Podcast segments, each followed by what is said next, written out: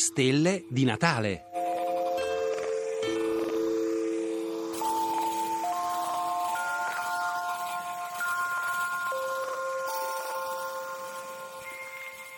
La supernova di Keplero. Nell'ottobre del 1604 gli astronomi notarono l'apparizione di un astro molto brillante, più brillante di ogni altra stella, una nova, come veniva chiamata all'epoca credendo che si trattasse appunto di una nuova stella. Johannes Kepler, Keplero, che era il più grande astronomo vivente, seppe della cosa dai suoi colleghi italiani, ma inizialmente non riuscì a osservarla perché a Praga, dove si trovava come astronomo imperiale, il cielo era coperto. Ma appena le condizioni lo permisero, studiò quel nuovo oggetto celeste per oltre un anno, guardandolo diventare sempre più fioco notte dopo notte, fino a quando non ritornò definitivamente nell'oscurità.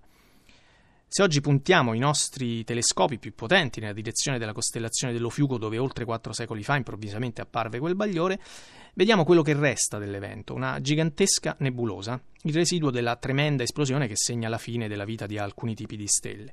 E di questo si trattava in effetti, non di una stella che nasceva, ma al contrario di una stella che moriva. La stella nova di Keplero era ciò che oggi chiamiamo una supernova e quella è stata l'ultima volta che abbiamo potuto vederne una nella nostra galassia.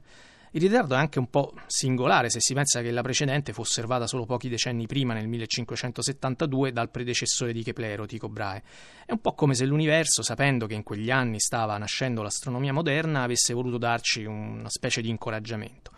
E in effetti, proprio grazie all'osservazione delle due supernove, Tycho e Keplero iniziarono a convincere i propri contemporanei che c'erano fenomeni che avvenivano molto più in là dei pianeti, in quella che fino ad allora era stata ritenuta l'incorruttibile immutabile sfera delle stelle fisse.